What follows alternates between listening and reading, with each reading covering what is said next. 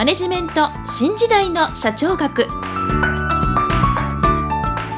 新年おめでとうございます。中小企業診断士の六角です。本年もマネジメント新時代の社長学をよろしくお願いいたします。今回は第14回目になります。今回のテーマは組織の3要素です。もし私の著書「図解でわかる経営の基本」一番最初に読む本をお持ちの方は38ページの第2章第3節「組織の3要素とは何か」をご覧いただきたいと思います。ところで組織の3要素はコミュニケーション貢献意欲共通目的ということを知っている人はたくさんいると思います。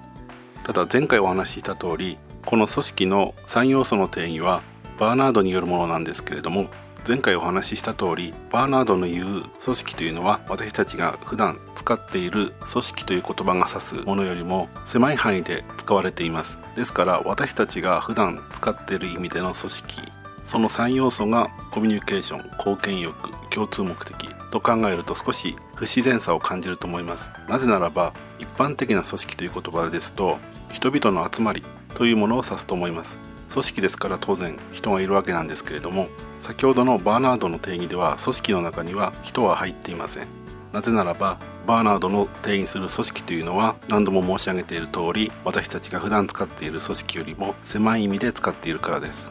これを簡単に述べるとバーナードの指す組織は人々が動く仕組みの部分を指していますのでこのバーナードに組織を人々が動く仕組みに言い換えますと人々が動く仕組みの3要素はコミュニケーション貢献意欲共通目的ということになりますのでこのように説明すると理解しやすくなるかと思います。ただ今回の番組では組織はバーナードの定義する組織という意味で使っていきますのでご注意いただきたいと思います。では組織の3要素について具体的に説明をしますとバーナードはお互いに意思を伝達できる人々がいてその人々は活動することによって貢献しようとする意思を持ち共通の目的を成し遂げようとする時には組織は成立する。したがって組織の要素はコミュニケーション貢献意欲。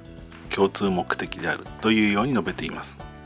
これは特に解説はいらないと思います。組織というのは一人では達成できないことを複数の人が集まって成し遂げようとする時に必要とされるものですからまずその集まった人々にとって共通の目的があるということになります。そしてその共通の目的を成し遂げるために人々が集まるわけですからその人たちが自分を犠牲にして目的達成のために貢献しようとする意思があるということになります。これが貢献意欲ですね。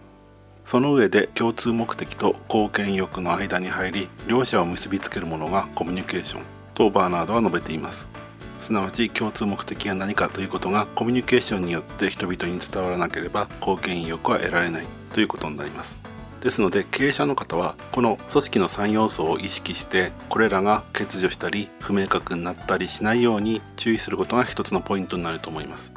例えば経営者の方が従業員の方に対してこれは社長の命令だから有無を言わさずに言った通りに従えというような一方的な指示が行われたり社長が言ってることが毎日コロコロ変わるというような状態ですと共通目的が不明確であったりコミュニケーションに問題があったりということになりますのでその会社組織はうまく機能しないということになります。また当然のことながら従業員の方たちは働こうとする意欲これがなくなってしまいますので繰り返しになりますが共通目的コミュニケーション貢献欲この3要素を意識して組織運営をしていただきたいと思います。